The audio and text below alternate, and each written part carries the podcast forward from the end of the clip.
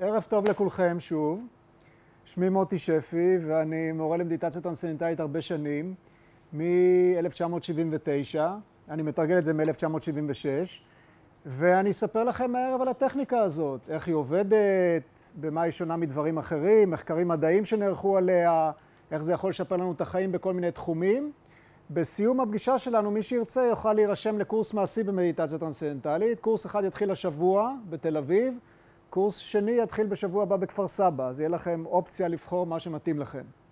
אז בואו קודם נתחיל, נסביר מה פשר המילה הזאת מדיטציה טרנסצנדנטלית. זה נשמע משהו מאוד מסובך. אז קודם כל, זה לא קשור לטרנס. אין פה ריקודי טרנס או מצב של טרנס. המילה טרנסצנדנטלית פירושה מעבר. כמו שאנחנו לוקחים חברת תעופה טרנס, נוסעים מעבר לאוקיינוס האטלנטי, טיסה טרנס-אטלנטית, הכוונה מעבר לאטלנטי. מדיטציה, פירוש המילה, מחשבה. דנטלית, טרנסדנטלית, עוד פעם, זה לא קשור לא לטרנס ולא למשהו דנטלי גם, אין פה טיפולים דנטליים, פשוט שיטה שמאפשרת לנו לעבור מעבר למחשבות, מעבר לסערות, מעבר לפעילות מנטלית אינטנסיבית שאנחנו מכירים בחיים. אנחנו מתרגלים את המדיטציה הטרנסצנדנטלית פעמיים ביום, בישיבה נוחה בכיסא, כפי שאתם יושבים עכשיו, בעיניים עצומות, 20 דקות בבוקר, לפני שאנחנו יוצאים לעבודה, 20 דקות בערב כשאנחנו חוזרים מהעיסוקים שלנו. השיטה הזאת לא קשורה לפילוסופיה, היא לא קשורה לדת, היא לא קשורה לצורת חיים מסוימת, אנחנו לא צריכים להתחיל לאכול אה, אוכל אה, צמחוני, לאכול רק מלפפונים, או לשבת באיזושהי תנוחה מסובכת של יוגה. כל אדם יכול לתרגל את השיטה הזאת בלי שום בעיה. ילדים מגיל עשר כבר מתרגלים אותה. אה, מי שהביא את השיטה הזאת למערב זהו מערישי מאש יוגי, זאת התמונה שלו. הוא נפטר ב-2007 בגיל 94. האגודה למדיטציה היא אגודה בינלאומית שיש לה סניפים ב-150 מדינות ברחבי העולם. כאן בארץ הסניף הראשי שלנו בתל אביב, אנחנו מלמדים מדיטציה בירושלים, בחיפה, בגליל, בכל המקומות. למדו בעולם כשישה מיליון אנשים את הטכניקה הזאת, בארץ כ-60 אלף איש. אה, השיטה הזאת לא קשורה למאמץ, לא קשורה לריכוז, אין פה עניין שאנחנו צריכים להתרכז במשהו, לא מתאמצים בשום דבר, זה טבעי לגמרי, זה פשוט לגמרי. אמרתי, ילדים, ילדים כבר מגיל עשר יכולים לתרגל אותה בלי שום בעיה. אז בואו נתחיל. קודם כל, דוגמה שאני חושב שמסבירה לא רע את כל הנושא של המדיטציה הטרנסצנדנטלית. תדמיינו לעצמכם שאתם נמצאים בסירה בים ומתחילות רוחות חזקות. כל הים מתמלא בגלים גבוהים, אתם מסתכלים לכל הכיוונים, אתם רואים שערות וגלים. וזה נראה לכם מה שמאפיין את הים באותו רגע, אבל אם אנחנו נתבונן עמוק פנימה לקרקעית, אנחנו נראה שבקרקעית, גם כשיש שערות וגלים על פני השטח, בקרקעית הכל שקט, הכל רגוע. כך באופן דומה, אנחנו, כל אחד מאיתנו מכיר את הגלים ואת הסערות האלו שאנחנו חווים ברמה המנטלית. אני צריך להגיע לעבודה בזמן, ואני צריך לדאוג להחזרי מס ולילדים בבית ספר ולאשתי, ואני צריך ואני צריך ואני צריך.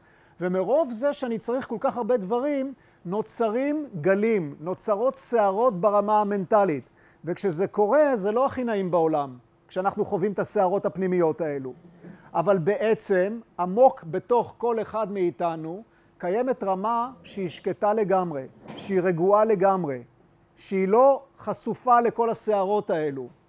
בכל המסורות העתיקות דיברו על כך שבתוך כל אדם קיימת רמה של אינסוף אינטליגנציה, אינסוף אנרגיה, אהבה, עושר, כולם דיברו על זה.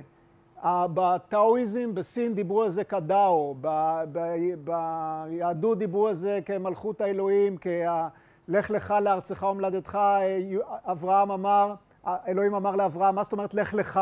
לך לעצמך, אומר המפרש של הזוהר. בכל המסורות, אם זה בבודהיזם דיברו על הנירוונה, אם זה בזן בודהיזם דיברו על המצב של הזן, כל המסורות דיברו על כך שיש איזשהו מקום בתוכנו שהוא מלא באושר, הוא מלא בשמחה, הוא מלא בשקט, באהבה, אבל איך מגיעים למקום הזה? זה לא בדיוק נמצא בכתבים העתיקים. איך אנחנו מגיעים למקום השקט והרגוע הזה ועוברים מעבר לסערות ומעבר לגלים ומעבר לכל הבלגן הזה שאנחנו חווים בחיים? אז כאן יש לנו את המדיטציה הטרנסצנדנטלית. מה שאנחנו לומדים בטכניקה הזאת זה פשוט איך לקחת את תשומת הלב שלנו מהפעילות המנטלית האינטנסיבית הזאת שאנחנו חווים, מהגלים, מהסערות האלו, לרמות יותר שקטות ויותר שקטות ויותר שקטות של פעילות מנטלית, עד שאנחנו עוברים מעבר לכל הסערות וכל הגלים, וחווים מצב מאוד מיוחד של שקט בתוכנו, שזה לא סתם שקט כמו שינה בלילה. המדענים שבדקו את המדיטציה הטרנסצנדנטלית קראו למצב הזה מצב של restful alertness, או ערנות נינוחה. כלומר, המצ... ואמרו שהמצב הזה הוא שונה במאפיינים שלו משלושת מצבי התודעה שאנחנו בדרך כלל מכירים בחיים. בדרך כלל בחיים אנחנו מכירים שלושה מצבים. או שאנחנו ערים, כמו שאני מקווה שאתם כולכם כרגע, ואז אנחנו מודעים למה שקורה סביבנו, אבל אנחנו לא בהכרח נמצאים במצב של רגיעה.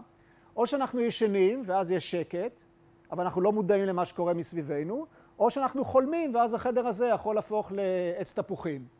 המצב הטרנסצדנטלי, המצב שאנחנו חווים במדיטציה הטרנסצדנטלית, שונה משלושת המצבים האלו בכך, שמצד אחד אנחנו חווים מצב מאוד מאוד עמוק של מנוחה, אבל בניגוד לשינה, אנחנו ערים לגמרי בתוכנו. זאת אומרת, אם אני אשב עכשיו על הכיסא, אני אעצום עיניים ואני אתרגל מדיטציה, שזה נראה בערך כך, לפעמים בהרצאות כאלה אומרים, אנחנו רוצים הדגמה. מישהי שאלה אותי היום בטלפון, יהיה הדגמה? אז אין פה הרבה מה להדגים, כי ההדגמה תהיה, אני פשוט אשב על הכיסא ואני אעצום את העיניים, אתם תסתכלו עליי, יהיה נדמה לכם שאני ישן, אבל אני אהיה ער לגמרי בתוכי. אם מישהו ידבר במסדרון, אני אשמע אותו. אם מישהו יצפור בחוץ במכונית, אני שומע כל דבר. אני במודעות מלאה, ויחד עם זה במנוחה מאוד מאוד עמוקה. ומה שההתנסות הזאת עושה, היא מאפשרת לי להתחבר לאותו מקור פנימי של אנרגיה ואינטליגנציה ושקט ואושר. אתם יודעים, פסיכולוגים מדברים על כך כיום, שהאדם הממוצע מנצל בסך הכל חמישה עד עשרה אחוז מהפוטנציאל המנטלי שלו. אלברט איינשטיין בזיכרונות שלו, שנחשב לגדול מדעני הדור, דיבר על כך שהוא הרגיש שהוא ניצל איזה שבעה אחוז ממה שיש בו, שזה כלום. כלומר, אנחנו כולנו, בלי יוצא מן הכלל, מנצלים חלק מזערי מהפוטנציאל המנטלי שלנו. במדיטציה טרנסצנדנטלית אנחנו, פשוט יש לנו טכניקה להרחיב את התודעה שלנו.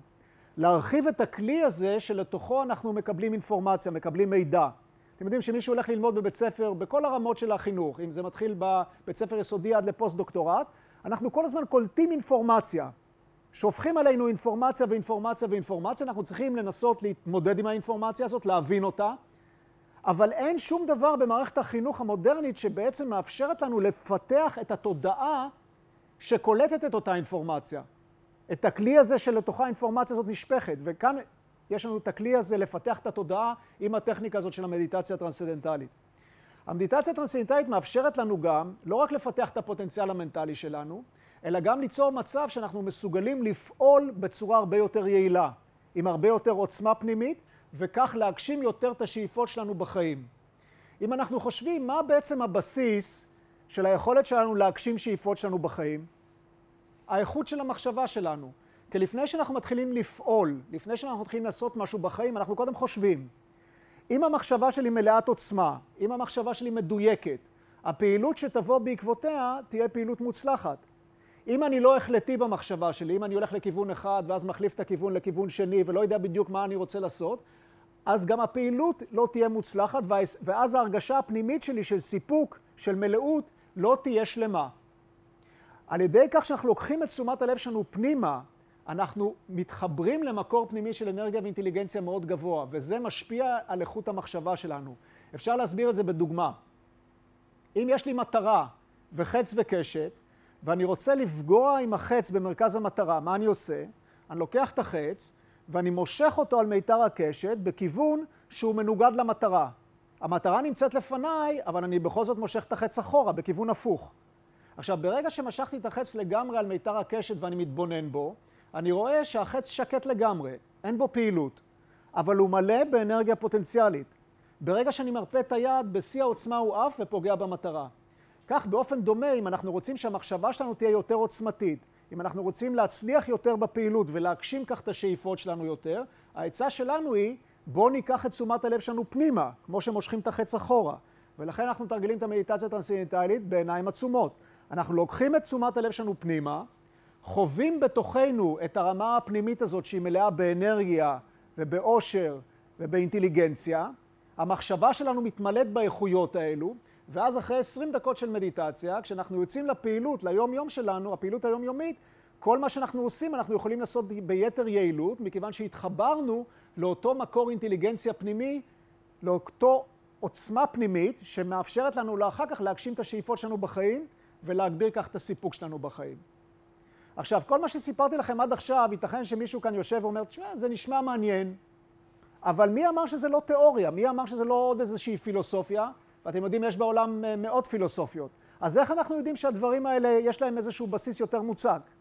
אז כאן אנחנו נכנסים לתחום של המחקר המדעי.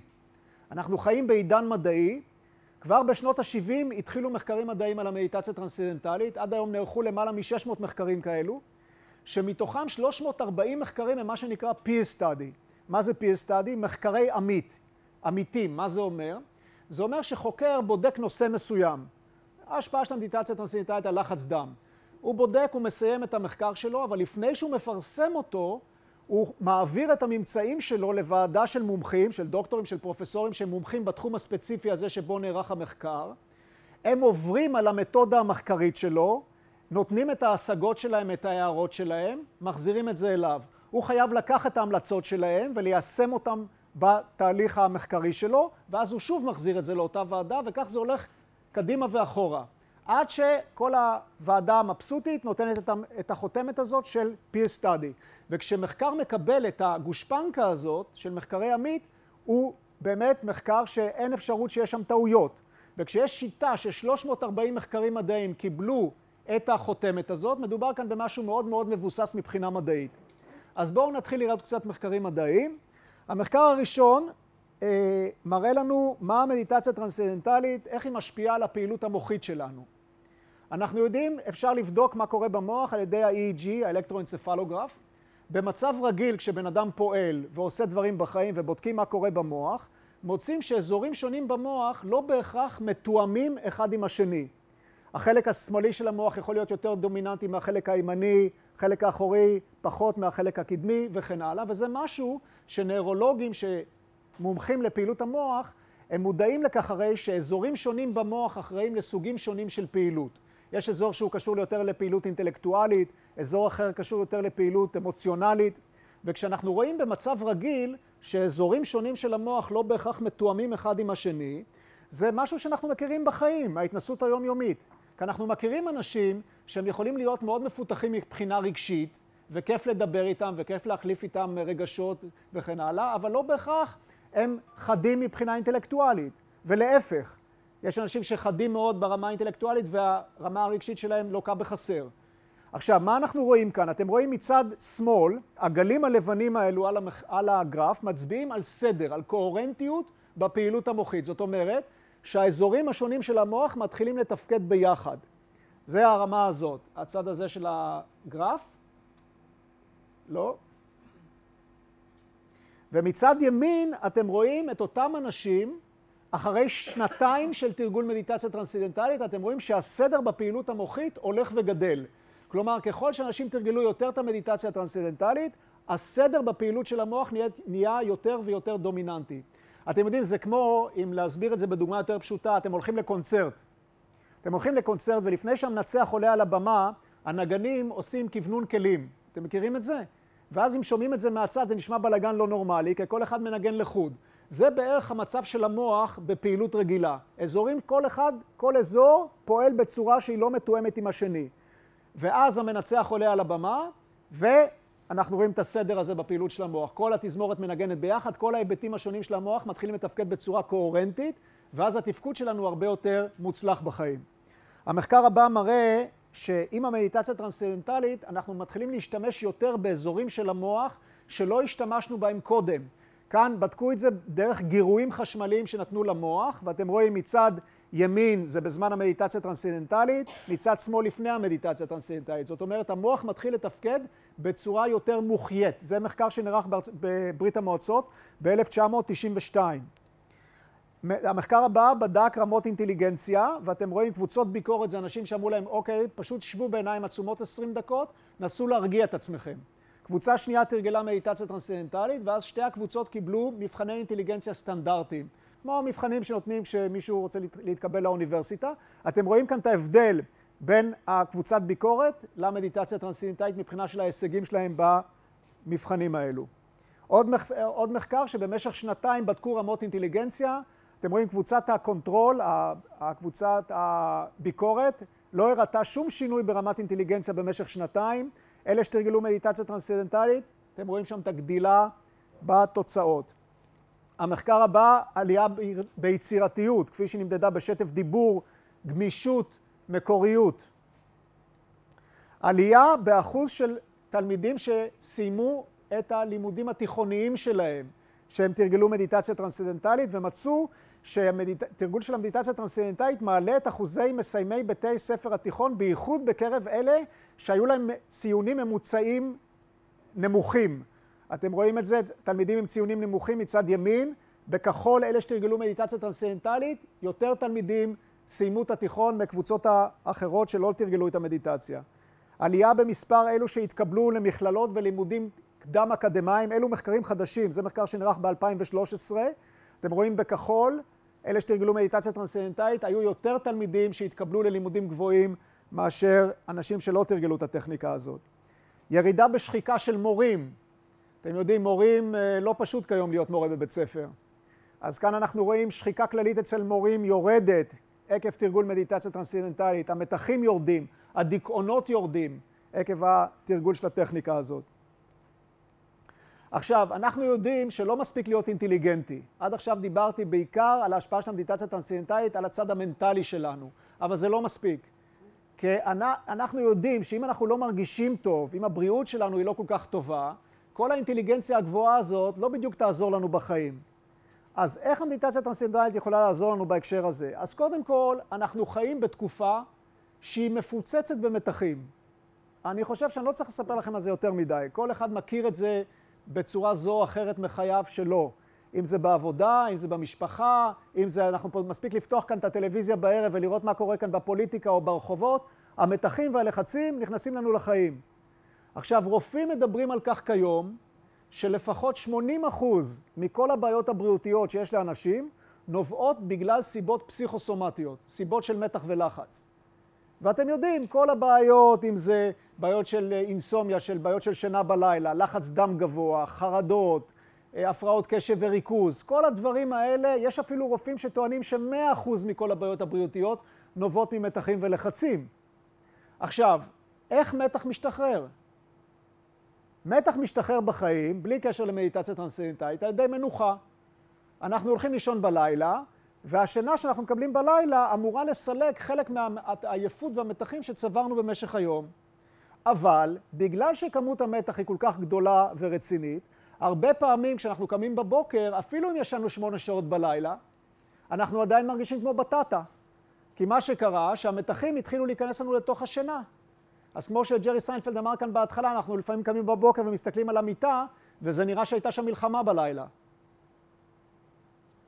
מה עושים? כשאנחנו מתחילים יום כזה, ואנחנו לא רעננים, אז היום לא נראה מי יודע מה. אנחנו הולכים לעבודה, כל רגע מסתכלים על השעון, לראות מתי כבר היום ייגמר. אין לנו סבלנות לאף אחד, חוזרים הביתה, לא רוצים לדבר עם אף אחד, נרדמים מול הטלוויזיה, והחיים לא עוברים בצבעים כל כך יפים. אם יש באמת יום כזה שאנחנו קמים ורעננים ומרגישים נהדר, אז החיים הם אה, יופי. ג'רי סיינפלד אמר שזה קורה פעמיים שלוש בשנה, אני מקווה שאצלכם זה קורה קצת יותר. אבל שוב, אני בטוח שכולם מכירים את הנושא הזה של מתחים ולחצים. איך המדיטציה הטרנסצנדנטלית יכולה לעזור לנו בתחום הזה? רצו לבדוק איזה סוג של מנוחה אנחנו מקבלים במדיטציה הטרנסצנדנטלית. עכשיו, איך בודקים מנוחה? יש שני פרמטרים עיקריים. דבר אחד זה קצב הנשימה. כשאנחנו נחים, כשאנחנו הולכים לישון בלילה, הנשימה נרגעת.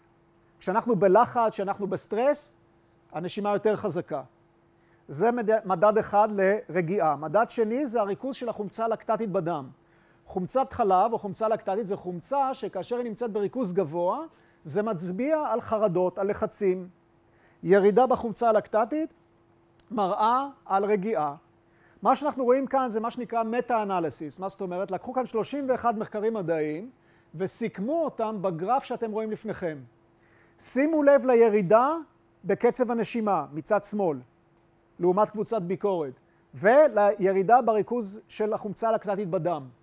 הגוף כאן מקבל מנוחה סופר עמוקה. איך זה קורה? כי אני לא בא לספר לכם פה על איזשהו הוקוס פוקוס, יש פה היגיון, איך הגוף פתאום מקבל את המנוחה העמוקה הזאת.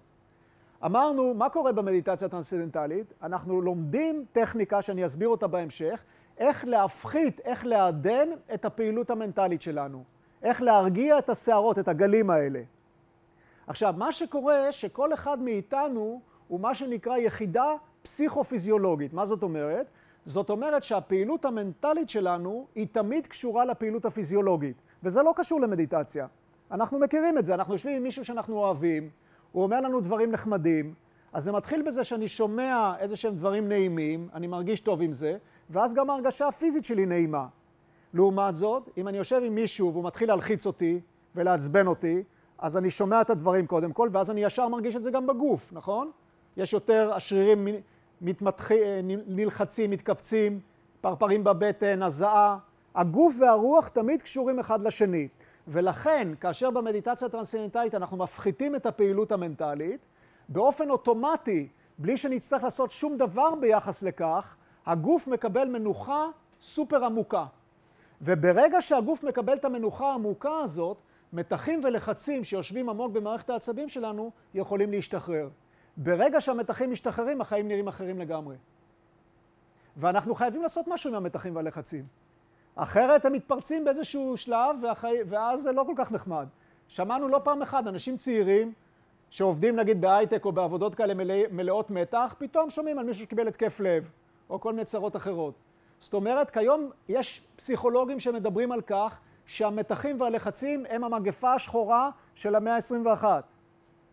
אנחנו חייבים לעשות משהו כדי לסלק את המתחים והלחצים האלו, והמדיטציה הטרנסצנדנטלית מהווה כלי מדהים כדי לטפל בנושא הזה.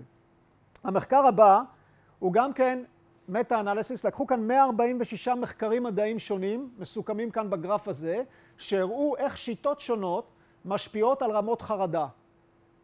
חרדה זה שוב דבר שאם אנשים סובלים ממנו, מהתופעה הזאת, זה לא נעים. שלרפואה המודרנית אין הרבה מה לעשות, חוץ מלתת איזה זנקס או כדור כזה או אחר, שלכדורים האלה אנחנו יודעים יש לא מעט uh, תופעות לוואי. אז כאן בדקו כל מיני שיטות, איך הן משפיעות על רמת חרד, רמות חרדה. אתם רואים מקום ראשון, מ"ט, זה ראשי תיבות של מדיטציה טרנסצנדנטלית. מקום שני, אתם רואים כתוב פלסיבו. אתם יודעים מה זה פלסיבו? כדור דמי. אומרים למישהו, אוקיי, קח את הכדור הזה, זה יעזור לך, ואתם רואים זה עושה משהו. מדוע זה עושה? על פי אותו עיקרון שדיברנו קודם, שהאדם הוא יחידה פסיכופיזיולוגית, שהפעילות המנטלית והפעילות הפיזית תמיד קשורות. אז אם אתה מאמין במשהו, הגוף גם כן מגיב בהתאם. אז אתם רואים, זה הפחית חרדה, אבל זה אפילו לא חצי מההשפעה של המדיטציה הטרנסצנדנטלית. עכשיו אתם רואים כאן, לקחו כל מיני שיטות שונות. מקום אחרון, אתם רואים למטה, כתוב שם ריכוז. ושימו לב איך הגרף, הוא בכלל הולך בכיוון ההפוך. מה זה אומר? זה אומר שטכניקות של ריכוז, לא רק זה שהם לא הפחיתו חרדה, הם אפילו הגבירו חרדה. כי אם אתה מנסה להתרכז במשהו, ואתה לא, ולהתרכז זה דבר קשה. מי שמכם ניסה להתרכז במדיטציה או משהו כזה יודע שזה מאוד קשה. ואתה לא מצליח, אז זה יכול יותר להלחיץ אותך מאשר להרגיע אותך. במדיטציה טרנסצנדנטלית אין אפילו אחוז אחד של ריכוז. אנחנו לא מתרכזים בשום דבר.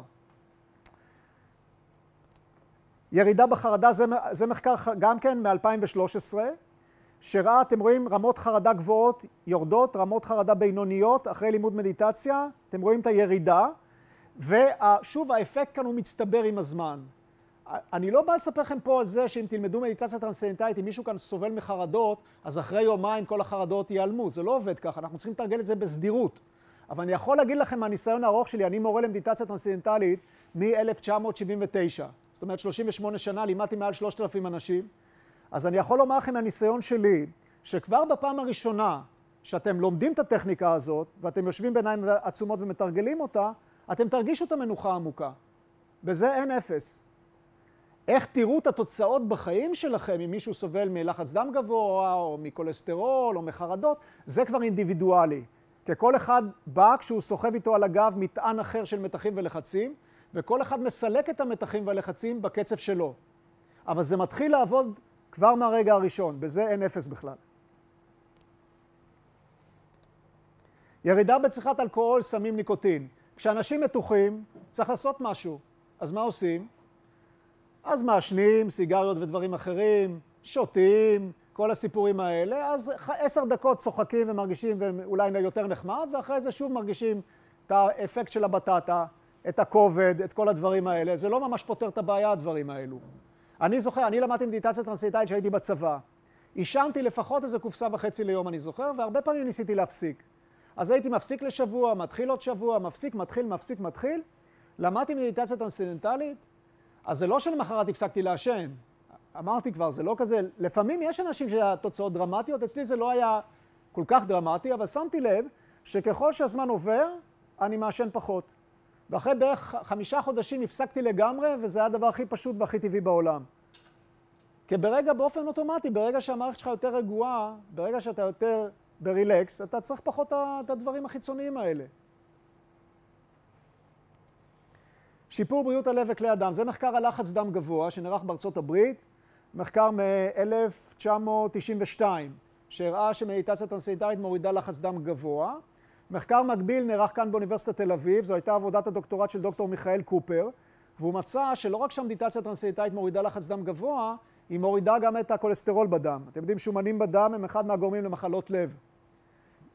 עכשיו, אה, כאן אתם רואים מטה-אנליסיס, עוד פעם, לקחו, סיכמו כאן כמה מחקרים אה, שונים, שבדקו איך המדיטציה הטרנסצנדנטלית ושיטות אחרות משפיעות על רמות של לחץ דם. אז אתם רואים, לקחו כאן הרפיית שרירים, כל מיני שיטות של ניהול מתחים, ביו-פידבק, טיפולים משולבים.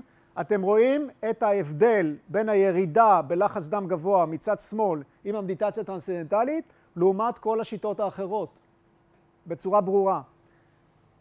זה אה, אה, משהו שהתפרסם בידיעות ב-2005 על מחקר שבמשך 18 שנה בדקו 202 גברים ונשים בעלי נטייה ללחץ דם גבוה, והגיל הממוצע שלהם היה 71, ומהמחקר מצאו ששיעור התמותה בקרב חברי הקבוצה שעסקו במדיטציה היה ב-23% פחות מזה שבקרב קבוצות הביקורת. ההשפעות של המדיטציה הטרנסליטאית על לחץ דם כל כך ברורות, שארגון הלב האמריקאי כבר לפני כמה שנים יצא בהצהרה שהוא ממליץ לאנשים לתרגל מדיטציה טרנסצנדנטלית. בארצות הברית, אתם יודעים, ארגוני הבריאות הם מאוד קשוחים. עד שארגון רשמי יבוא בהצהרה כזאת, זה דבר מאוד נדיר. איך זה קרה? זה קרה מאחר שכבר לפני איזה שש שנים, קבוצת מדענים בארצות הברית קיבלה מענק של כמה מיליוני דולרים לבדוק את ההשפעה של המדיטציה הטרנסצנדנטלית על לחץ דם בקרב אוכלוסייה שחורה בארצות הברית. מדוע דווקא אוכלוסייה שחורה? כי הם מצאו שבגלל גורמים תורשתיים, הרגלי תזונה לא כל כך בריאים, הם נוטים לסבול מלחץ דם גבוה יותר מאוכלוסייה רגילה. והתוצאות של המחקר הזה היו כל כך חד משמעותיות, שארגון הלב האמריקאי יצא בהצהרה הזאת שהוא ממליץ לאנשים כיום לתרגל מדיטציה טרנסצנדנטלית. כי שוב, מה האופציות למי שיש לחץ דם גבוה? לקחת תרופות כל החיים? שלכל תרופה כזאת יש איזה 100 תופעות לוואי שונות ומשונות. טרשת עורקים, עוד בעיה בריאותית אה, חמורה, שכאן ראו שעם המדיטציה הטרנסצנדנטלית יש הפחתה בחסימות אה, בעורקים והמצב משתפר. חיזוק המערכת החיסונית, כאן מצאו שתאי דם לבנים אה, שמגינים על הגוף מפני מחלות זיהומיות, סרטן וכל מיני גורמים זרים בגוף, נמצא שהרמה שלהם בדם אצל אלה שתרגלו מדיטציה טרנסצנדנטלית הייתה יותר גבוהה מאשר קבוצות ביקורת. זה מחקר שנערך ב-2014. ירידה של 50% בצורך באשפוזים רפואיים. אתם רואים את זה לפי כל מיני קטגוריות של מחלות מצד שמאל, פחות ביקורים אצל רופאים. ושוב, זה הגיוני, כי אם אתה פעמיים ביום מוריד את רמת המתח שלך, את הלחצים שלך, אז הבריאות שלך משתפרת. המחקר הבא הוא מחקר מעניין, שהראה איך המדיטציה הטרנסליטאית משפיעה על תהליך ההזדקנות. אתם יודעים שיש שני היבטים של גיל. יש מה שנקרא גיל ביולוגי וגיל כרונולוגי. הגיל הכרונולוגי זה גיל שכתוב לנו בתעודת זהות. משנה לשנה אנחנו יותר מבוגרים בשנה, אין מה לעשות. זה נתון שאי אפשר לשנות אותו. אבל יש משהו שנקרא גיל ביולוגי. מה זה גיל ביולוגי? אומרים, אוקיי, אם מישהו בן 60, אה, אז לחץ דם הממוצע שלו צריך להיות כך וכך, והראייה שלו צריכה להיות כך וכך, והכולסטרול כך וכך, ואז יוצרים ממוצע בריאותי לקבוצות גיל שונות, זה נקרא גיל ביולוגי, והגיל הביולוגי הוא גמיש. זאת אומרת, בן אדם יכול להיות בן 60, אבל פי כל המאפיינים הפיזיולוגיים שלו הוא יכול להיות או בן 70, או זה יכול ללכת קדימה או אחורה, בדרך כלל זה הולך קדימה. מה שמצאו כאן, שאנשים שתרגלו עד חמש שנים, פחות מחמש שנים את המדיטציה הטרנסצנדנטלית, היו בחמש שנים צעירים יותר בגיל הביולוגי שלהם. אלה שתרגלו יותר מחמש שנים, היו 12 שנים, שנים צעירים יותר בגיל הביולוגי שלהם. עכשיו אתם יכולים להבין מדוע אני בן 87. אני לא, אני בן 61, ואני חייב לומר שמרגישים את זה, מרגישים את, ה, מרגישים את האפקט של המדיטציה על התהליך של הגיל. כאן אתם רואים כל מיני אה, פרמטרים שבדרך כלל, למשל לחץ דם עם הגיל עולה, עם המדיטציה הטרנסצנדנטלית מצאו שהוא יורד. יעילות הלב וכלי הדם בדרך כלל יורדת עם הגיל, כאן מצאו שהיא עולה. כולסטרול עולה עם הגיל, מצאו שהוא יורד, וכן הלאה וכן הלאה וכן הלאה. כאן מצאו אצל חולי איידס, אחת המחלות הכבדות, שיש שיפורים במצב הבריאות הכללית ובעיות אה, בריאותיות ייחודיות לחולי איידס, זה מחקר שנערך ב-2013. כאן מצאו שאצל אנשים שסבלו מ-PTSD, אה, פוסט-טראומה, אחרי אירועים אינטנסיביים, כאן זה היה פליטי מלחמה בקונגו, ומצאו את זה גם אצל חיילים ששירתו בווייטנאם, שיש, המדיטציה הטרנסצנדנטלית הפחיתה את התסמינים האלה של אה, פוסט-טראומה בצורה מאוד משמעותית. אתם יכולים לראות על זה גם סרטונים מאוד מרגשים ביוטיוב, איך חיילים שהיו על סף התאבדות והחיים שלהם היו ממש בתחתית ה... של התחתית, מה זה עשה להם המדיטציה הטרנסצנדנטלית. מחקר שנערך על התנהגות, אתם רואים כל מיני איכויות חיוביות שגדלות בחיים שלנו ואיכויות שליליות שמופחתות. זה מאוד משפיע על מערכות יחסים, כי תחשבו רגע, מה הבסיס של מערכת יחסים בין אנשים? שני אנשים נפגשים, הבסיס למערכת היחסים זה היכולת של בן אדם אחד להרגיש את הבן אדם שנמצא מולו, להרגיש מה עובר עליו ולהיות מסוגל לעזור לו. אבל אם שני חברים נפגשים ואחד מהם נמצא במצב שיש לו צרות ויש לו בעיות, אבל החבר שלו, הוא סוחב איתו על הגב את הצרות שלו, אז מה הוא כבר יכול לעזור לו? מקסימום הוא יכול לשבת איתו ביחד ולבכות איתו ביחד, וזה לא ממש פותר את הבעיה. כדי שבאמת נוכל לעזור למישהו, אנחנו צריכים שאנחנו עצמנו נהיה יותר מאושרים, יותר מלאים באנרגיה, יותר חיוניות, והמדיטציה עושה את זה. על ידי זה שאנחנו לוקחים את תשומת הלב שלנו פנימה במדיטציה הטרנסצנדנטלית, אנחנו חווים גם עושר פנימי. אנחנו בעצם מתחברים בטכניקה הזאת לעצם המהות הרוחנית הפנימית שלנו. לאני שלנו, שהוא האני הגבוה, לא זה שהאני של האגו, שאומר אני רוצה את זה ואני עושה את זה ואני רוצה פה ואני רוצה שם. ברגע שאנחנו מתחברים למקום הגבוה הזה בתוכנו, העושר גדל. ואז אנחנו יכולים לבוא באינטראקציה יותר חמה, יותר אוהבת עם אנשים אחרים, וזה מאוד משפיע על מערכות יחסים. איך אנחנו לומדים את המדיטציה הטרנסצנדנטלית? אנחנו לומדים אותה בקורס של ארבעה פגישות, ארבע פגישות בארבעה ימים עוקבים. הפגישה הראשונה היא פגישה אישית. תמיד לומדים את זה אחד על אחד. לכן אי אפשר ללמוד את המדיטציה הטרנסצנדנטלית בספר או בסרט או בווידאו. מדוע? כי בפגישה הראשונה אני מלמד, נגיד, אני נפגש עם מישהו שרוצה ללמוד, אני מלמד אותו. ואז אני מלמד בשלבים, ואני שואל אחרי שלב מסוים, את, נגיד את משה, מה הרגשת? אז מה שמשה עונה זה לא בהכרח מה שרינה עונה, ובהתאם לתשובה הזאת אני ממשיך ללמד. ולכן אי אפשר ללמד את זה בצורה כזאת, בצורה לקהל שלם. חייבים ללמוד את זה תמיד אחד על אחד. אז הפגישה הראשונה היא תמיד פגישה אישית, היא פגישה שלוקחת בערך שעה. אחרי הפגישה הזאת אתם כבר חוזרים הביתה, אתם יודעים לתרגל את המדיטציה, אתם יושבים בכיסא, בכורסה, בעיניים עצומות ומתרגלים את השיטה הזאת, אבל אין לכם עדיין ידע מספיק והבנה איך לתרגל את השיטה הזאת בצורה יעילה. ולכן במשך שלושת הימים שאחרי השיעור הפרטי, נפגשים ביחד, כבר קבוצה, בדרך כלל לא קבוצות גדולות, נפגשים ביחד, ועל סמך ההתנסות שלכם בבית, אני נותן יותר אינפורמציה, יותר הבנה על ההיבטים השונים של התרגול, מה לעשות כך, מה לעשות אחרת. שוב, השיטה היא מאוד מאוד פשוטה, מאוד מאוד קלה, מאוד מאוד טבעית, הרבה יותר מכל ההרצאה הזאת שאני נותן לכם כאן עכשיו. ילדים לכן כבר בגיל עשר מתרגלים אותה, אבל כמו דברים פשוטים אחרים צריכים ללמוד את זה, צריך לעשות את זה בצורה נכונה, ולכן הקורס הזה בנוי בצורה כזאת. אחרי שמסיימים את ארבעת הפגישות האלו, יש לכם את הידע המלא איך לתרגל מדיטציה טרנסצנדנטלית בצורה יעילה. אנחנו ממליצים שגם אחרי סיום הקורס אתם תבואו לפגישות ביקורת, שזה פגישה אישית שוב, אחד על אחד של חצי שעה בערך, שבה אני יושב עם מי שלימדתי ובודק שהוא עושה את זה בצורה נכונה. אז בחודש הראשון אנחנו ממליצים לעשות את זה פעם בשבוע, בחודש השני פעם בשבועיים, ואחרי זה במידת הצורך. וזה שירות שניתן, זה מערכת תמיכה כזאת אפשר לומר, שניתנת בלי הגבלה של זמן. זאת אומרת שגם אחרי שנה או שנתיים בא לכם שיבדקו את המדיטציה, אתם מרימים טלפון, נפגשים עם המורה, הוא בודק לכם את המדיטציה. עכשיו, דוגמה אחת שמסבירה את כל, שמסכמת את כל מה שדיברנו עד עכשיו, לפני שאני אתן, אני אספר לכם מה הדרישות שלנו ממי שרוצה ללמוד מדיטציה. זו דוגמה מעולם החקלאות. כשגנן רציני מסתכל על עץ, לא העץ הזה, אלא עץ שנראה לא טוב, העלים אולי לא בשלים, הפירות לא בשלים, העלים לא ירוקים, הגנן הרציני לא הולך ומתחיל להזליף מים על הפירות, או לנגב את העלים, הוא הולך ומשקה את השורש. ותהליך פחות, פשוט אחד כזה של השקיית השורש גורם לכל ההיבטים החיצוניים של העץ להיראות יותר, יותר טוב. העץ הזה, דרך אגב, צויר על ידי דיוויד לינץ'. אותו במאי שראיתם אותו בהתחלה, מדבר על המדיטציה הטרנסצנדנטלית, מניח שחלקכם שמע עליו, הוא צייר את העץ הזה להדגים את הרעיון הזה, שברגע שאנחנו משקיעים את השורש, כל ההיבטים החיצוניים של העץ נראים יותר טוב. ואיך זה קשור אלינו? אנשים מגיעים הנה מכל מיני סיבות.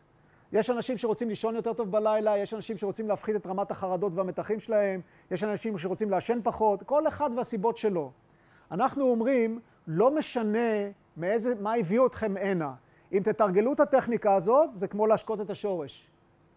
כי פשוט אתם לוקחים את תשומת הלב למקור פנימי של אנרגיה ואינטליגנציה, שברגע שאתם חווים אותו, כל ההיבטים החיצוניים של החיים נראים הרבה יותר טוב.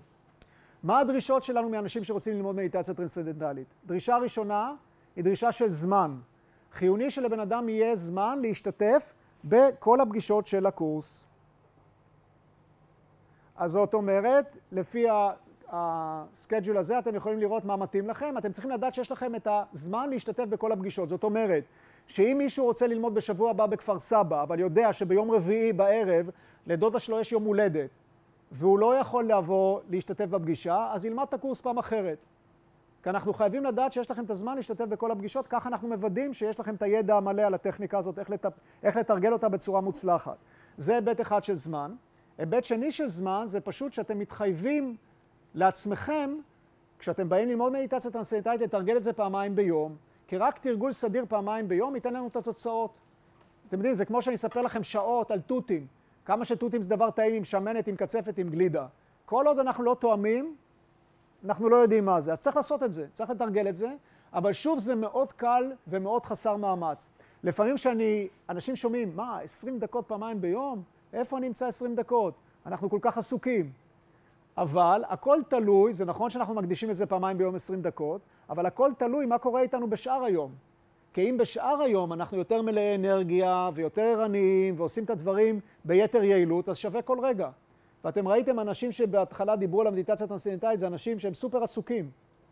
אז זה הכל עניין של פשוט להקדיש זמן לעצמכם. אתם מקדישים כל כך הרבה זמן לכל מיני דברים אחרים שהם פחות חשובים, אני בטוח, בלי לדעת מה אתם עושים, אז תנו לעצמכם את המתנה הזאת, כי זה באמת מתנה. אני אומר לכם מהניסיון שלי. אני למדתי את זה ב-76, הייתי אז בצבא, ואם אני חושב מה זה נתן לי בחיים, אי אפשר למדוד את זה בכלל. זה פשוט טרנספורמציה של כל היבטי החיים. אז זה ההיבט השני שאתם מתחייבים פשוט לעצמכם. עכשיו, דרישה נוספת זה התשלום. התשלום, מה הוא כולל? הוא כולל את הקורס עצמו של ארבעת הפגישות. אחרי זה הוא כולל את כל פגישות הביקורת בלי הגבלה של זמן. וסתם לתת לכם דוגמה, למשל אתמול קיבלתי צל... אה, טלפון ממישהי שלימדתי ב-1984.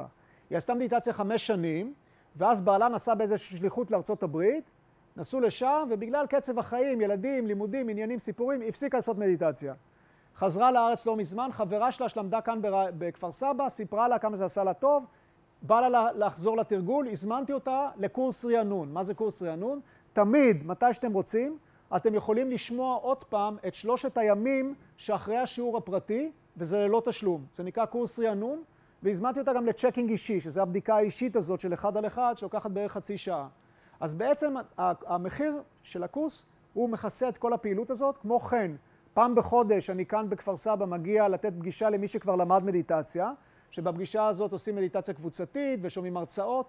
בתל אביב יש לנו פגישות כאלה פעמיים בחודש, אתם מוזמנים גם לשם. כל הפעילויות האלה הן ניתנות בכל העולם. זאת אומרת שאם מישהו נוסע מחר לארץ אחרת, הוא מקבל מכתב מהאגודה למדיטציה שהוא למד כאן מדיטציה, ובכל מקום בעולם הוא יכול לקבל בדיקה של המדיטציה, להשתתף בפגישות האלו, מכיוון שזו אגודה בינלאומית. אז המחיר הרגיל לבן אדם, לכל החבילה הזאת, זה 2,800 שקל. מי שנרשם ומשלם היום, יש הנחה, זה 2,450 שקל. אפשר לחלק את זה לשלושה תשלומים בלי ריבית, או אפשר גם לעשרה תשלומים, ואז יש את הריבית של כרטיס האשראי. זוג נשוי שלומד ביחד, או בהפרש של חודש אחד מהשני, יש הנחה, זה 4,250 שקל. יש גם מחיר לסטודנטים, יש סטודנטים עד גיל 27, חיילים בשירות חובה זה 1,400 שקל. אם יש אנשים שיש להם הם נמצאים במצוקה כספית, הם יכולים להביא אישורים על משכורת, ואז יש ועדה שיכולה לאשר אה, הנחה לאנשים כאלו, שנמצאים באמת במצוקה כספית. הדרישה האחרונה היא דרישה פיזיולוגית. אנחנו מבקשים מאנשים שמשתמשים בסמים, שלא על פי מרשם רופא, חשיש, גראס, כל מיני סיפורים כאלה, שבועיים לפני שהם באים ללמוד מדיטציה טרנסצנדנטלית, לא להשתמש בחומרים האלה, כי הם מצאו פשוט שאז ההתנסות במדיטציה תהיה פשוט יותר צלולה ויותר בהירה. דבר אחרון, לפני שאני נותן לכם הזדמנות לשאול שאלות אם יש לכם, סיפרתי לכם כבר המון דברים על המדיטציה הטרנסצנדנטלית. זה החלק הראשון, דרך אגב, של הפגישה שלנו. יהיה חלק שני שהוא יהיה הרבה יותר קצר, שאני אספר על הטכניקה עצמה, ובמה זה שונה מדברים אחרים, ממדיטציות אחרות, ומאיפה זה הגיע אלינו. ואז מי שירצה להירשם לקורס ימלא איזשהו טופס ואני אראיין כל אחד כמה דקות כדי להכיר אתכם, כדי לדעת איך ללמד אתכם.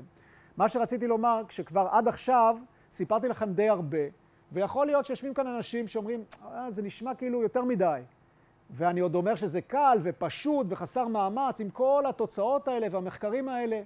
אז אני יכול לומר לכם שאתם בעצם, ואני לא אומר את זה סתם, אתם בעצם לא צריכים להאמין לשום דבר ממה שסיפרתי לכם.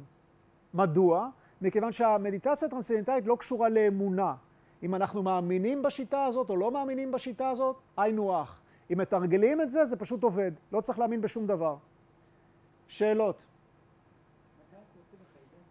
יהיו קורסים אחרי זה, תיגשי אליי אחר כך, אני אגיד לך, את התאריכים האחרים. הקורס אבל יהיה אחרי החגים, כן, נופלים החגים בש... בקרוב, כן.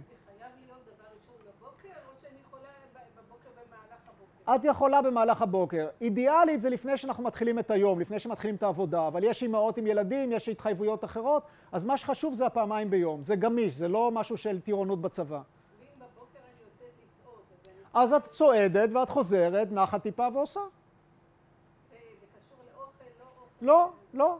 לא עושים את זה ישר אחרי האוכל, כי אז הגוף עובד לעכל את המזון, אבל את אוכלת מה שאת רוצה ואת עושה, מחכה קצת ועושה.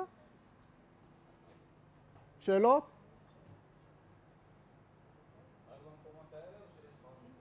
יש בכ, בכל הארץ, יש, יש בחיפה, יש בירושלים, יש בפרדס חנה, יש בגליל. תיכנס לאתר של האגודה למדיטציה, מופיע פה, ושם תמצא את כל הדברים האלו. עוד שאלות? אין לכם שאלות. אז אתם יודעים, אתם יודעים שאומרים שכשאין ש... מה? שאלות באופן אישי. בסדר, אתם יודעים, כשאומרים שאין שאלות, יש שתי אופציות. או, ש... או שהכל ברור, או שחלק ברור. אני מקווה שהכל ברור. האמת היא ששוב... שאלה. כן. דיברת על זה שאפשר להגיע אליך ואתה בודק את האיכות של המדיטציה. לא את האיכות, אני בודק שאתה עושה את זה בצורה נכונה. אז בשביל זה אני מורה למדיטציה. אני. הקורס למורים למדיטציה, הקורס שאני עברתי הוא היה כזה, שלב ראשון, ארבעה חודשים בשוויץ, שאתה גם גר שם. חזרתי אחרי זה לארץ לשישה חודשים של עבודה מעשית, ועוד פעם נסעתי לארבעה חודשים לשוויץ. זאת אומרת, קורס המורים שלי היה שמונה חודשים. עכשיו, בקורס הזה יש בחינות. עכשיו, בדרך כלל, נגיד, אתה באוניברסיטה או בלימודים, אתה מקבל תשע בבחינה, אתה מבסוט. בקורס מורים, אם אתה לא מקבל מאה, אתה צריך לעבור את הבחינה עוד פעם. זאת אומרת, זה קורס מאוד ארוך, אז שם אתה לומד בדיוק איך ללמד, איך לבדוק את המדיטציה, איך להנחות אנשים, כל הדברים האלו. אוקיי, אז, כן. שדיברת עליה. מה לא הבנת? תודעה, מנטלית? מנצלים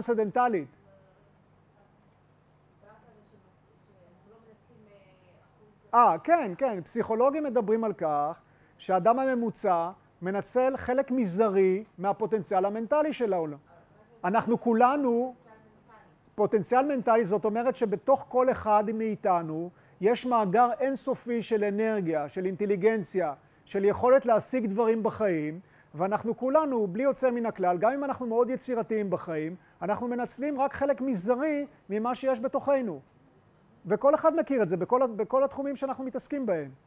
וכאן יש לנו פשוט כלי להרחיב את התודעה שלנו, להגביר את האנרגיה הפנימית, להגביר את העוצמה המחשבתית שלנו, ואז אנחנו מסוגלים להגשים את השאיפות שלנו בצורה יותר יעילה ולמצות את הפוטנציאל שלנו. אנחנו מתחברים למאגר פנימי של יצירתיות שנמצא בתוכנו. תסתכלו רגע בחוץ בטבע, יש כל כך הרבה יצירתיות בטבע.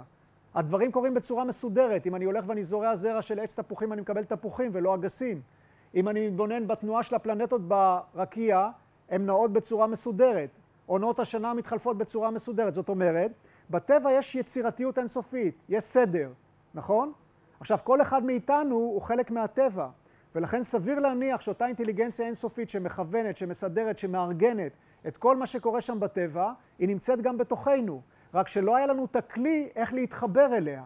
ברגע שאנחנו מתחברים למקום השקט הזה בתוכנו, שהוא מלא באנרגיה, מלא באינטליגנציה, אנחנו מסוגלים למצות את הפוטנציאל שלנו בצורה הרבה יותר מלאה, ואז היצירתיות שלנו הולכת וגדלה.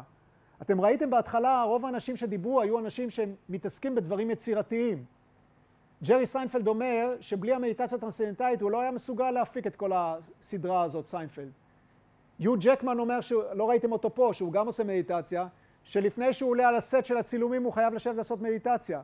כל כך הרבה אנשים שמתעסקים בדברים יצירתיים עושים את זה כדי להגביר את היצירתיות. עכשיו, יצירתיות זה לא רק לאומנים או לשחקנים. עקרת בית שעומדת בבית וצריכה לארגן ארוחה לעשרה אנשים, גם היא צריכה יותר יצירתיות. כולנו צריכים יותר יצירתיות. והטכניקה הזאת לוקחת אותנו למקום השקט הזה בתוכנו שהוא רוטט ביצירתיות. ואז זה מתחיל להתבטא בחיים שלנו. שכיבה? לא, לא, לא, לא, לא, אנחנו עושים את זה בישיבה, ישיבה נוחה בכיסא או בכורסה. זאת אומרת, אי אפשר באמצע הלילה לשכב... באמצע הלילה אנחנו ישנים.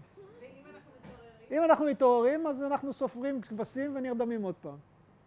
אבל מה שקורה, שמצאו שעם המדיטציה הטרנסצנדנטלית, הפרעות בשינה פוחתות. האם יש מחקרים יותר עדכניים לגבי המדיטציה הטרנסצנדנטלית, מכיוון שלמשל בנושא של הפוטנציאל המוחי, מחקרים נוירולוגיים האחרונים, מהחמש שנים האחרונות, מדברים על זה שהאדם מנצל לא שבעה אחוז כמו שאמר איינשטיין, אלא יותר קרוב ל-77 אחוז. אני, אני לא מכיר את זה, אבל אם אתה אומר, אז יכול להיות שאתה צודק. תראה, יש הרבה מחקרים שאני לא הזכרתי. אני הזכרתי רק חלק מצומצם, יש 600 מחקרים מדעיים. אבל אם שאלת, בואו נדבר עוד קצת על המוח. תראה, יש מחקרים שהראו שהחלק הקדמי של המוח, הפרו-פרונטל קורטקס, שזה החלק שקשור יותר לפעילות אינטל... גבוהה, שמביעה אינטליגנציה, זה כאילו המנכ"ל של המוח, שאחראי לתפקודים גבוהים יותר שלנו, נהיה יותר מוחיה, יותר enlivened, עם התרגול של המדיטציה הטרנסצנדנטלית. לדוגמה, מחקרים הראו ברמה הביוכימית, של דוגמה קורטיזול בגוף, שזה הורמון שקשור לחרדות ומתחים. כשאנחנו הולכים לישון בלילה, רמת הקורטיזול יורדת גג 20 אחוז.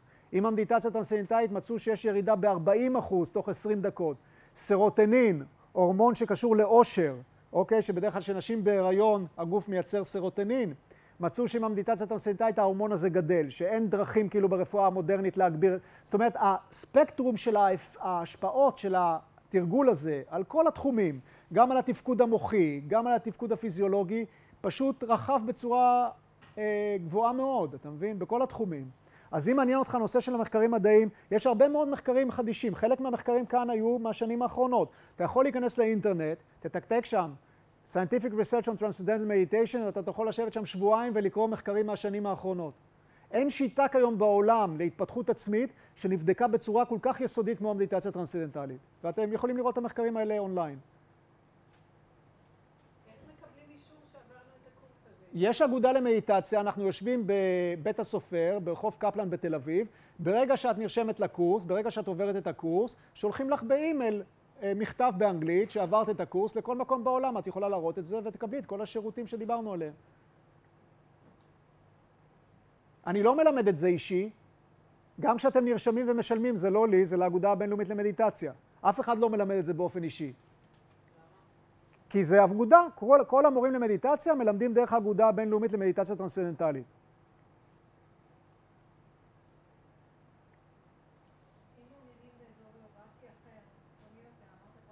כן, להיכנס לאינטרנט, meditation.org.il כן, נרשמים באינטרנט. באתר של האגודה למדיטציה יש את המקום להירשם להרצאות.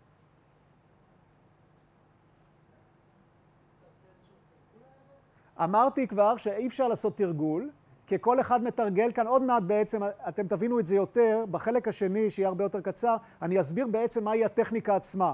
וכשאני אסביר את הטכניקה, אתם תבינו שאי אפשר לעשות את זה ביחד, כי יש כאן איזשהו אלמנט אינדיבידואלי, שכל אחד לומד אותו באופן אישי. לכן, אם אני אעשה פה תרגול, אני יכול לעשות הדגמה, ואני אשב ואני פשוט אעצום עיניים. אתם תסתכלו עליי, תהיה נדמה לכם שאני ישן, אבל אני פשוט אהיה ער לגמרי ויעשה מדיטציה. אבל אני אי אפשר, זה לא כמו דמיון מודרך, שעומד איזה מנחה ואומר, אוקיי, כולכם עכשיו תעצמו עיניים, והוא שם איזה מוזיקה שקטה ואומר, תדמיינו שאתם פרח, תדמיינו שאתם פרפר, פה זה משהו אחר. אז עוד מעט, בחלק השני, אנחנו, אני אראה לכם עכשיו סרטון קצר של כמה דקות, תשמעו ישראלים מדברים על כך, ואחרי זה נעשה הפסקה מי שצריך לשירותים, ובחלק השני אני אסביר את הטכניקה עצמה, מה אנחנו עושים בעצם, אני אסביר במה זה שונה מטכניקות אחרות, מאיפה זה הגיע אלינו, ואז מי שירצה ימלא טופס ואני אראיין כל אחד, ואז נקבע מתי אתם תבואו ללמוד. אוקיי?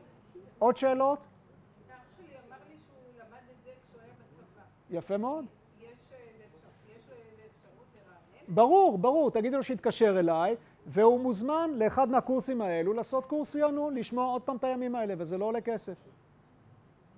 אוקיי? אז בואו נשמע סרטון של חמש דקות, תראו כמה ישראלים מדברים על הנושא, ואז אה, נעשה הפסקה קצרה. אני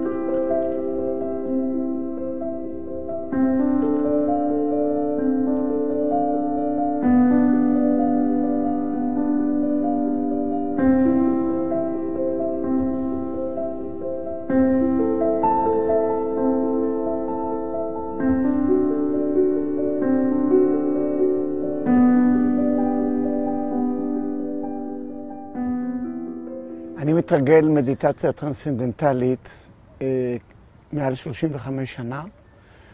אני מרגיש רוגע, ואני מרגיש אה, בשל לתקוף את כל הבעיות שאני צריך לתקוף אותן במשך אה, היום, כי אני עוסק בהרבה מאוד דברים.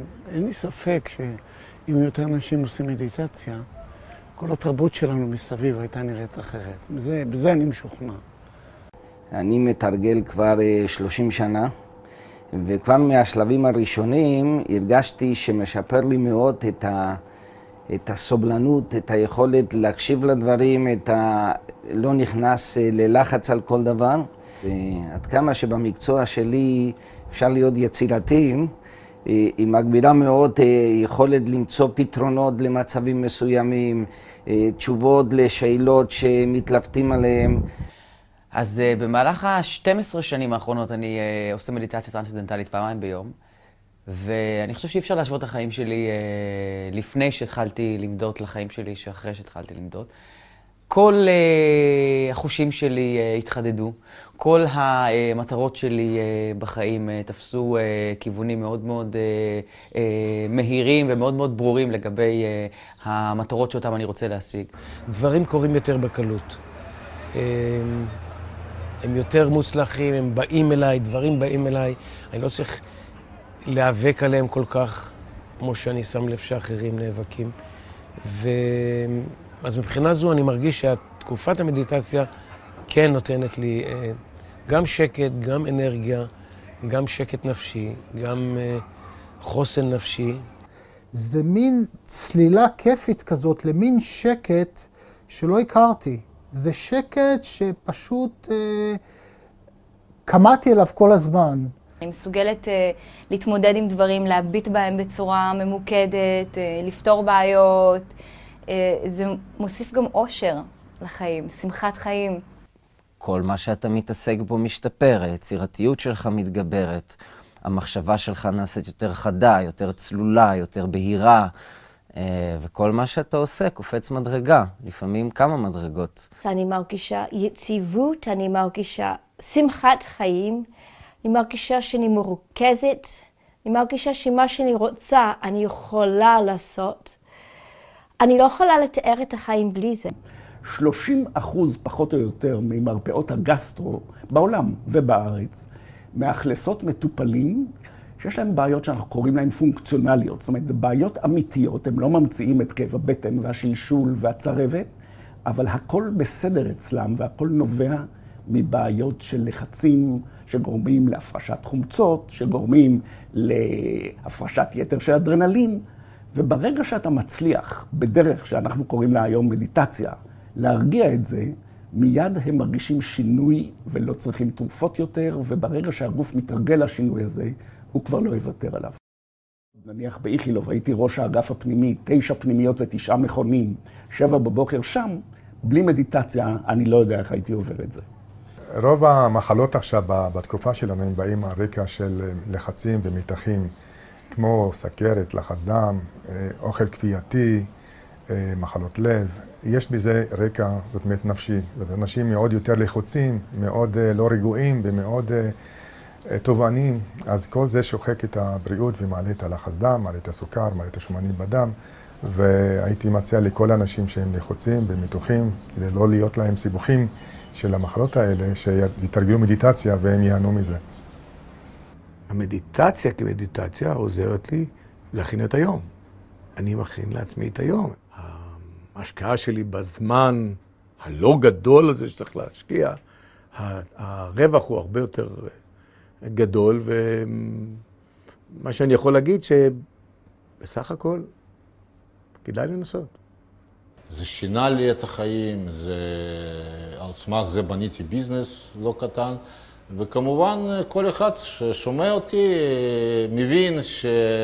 שהכסף הקטן יחסית שצריך להשקיע בזה, אתה אחר כך תקבל ריבית, דריבית ודריבית דריבית. לדעתי זו ההשקעה הכי הכי יפה ונכונה שבן אדם יכול לעשות, רק צריך לנסות. כאן מדובר על, על משהו אה, פיזי, לא, אה, אה, לא רוחני, לא דתי, לא, אין, לו, אין לו שום אה, השפעות אה, ש, שבאות מדתות אחרות, אף אחד לא, מנ... לא מיסיונרי, אף אחד לא מנסה להפוך אותך להיות משהו שאתה לא אתה. היום כשאומרים לי אנשים שהם לא מתאימים לזה, אני עונה להם. שזה בעיקר עוזר לאלה שלא מתאימים לזה, או שחושבים שהם לא מתאימים לזה, כי הם באמת צריכים את זה. שווה כל אגורה, שווה כל השקעה של זמן, זה זמן איכות של כל אחד עם עצמו. לעצור את הריצה אחרי החיים, לעצום עיניים 20 דקות ולהיות עם עצמך. זה כיף לא נורמלי, וזה נושא תוצאות.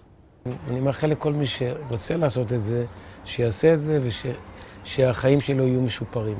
שזה בעצם המטרה של כל העסק.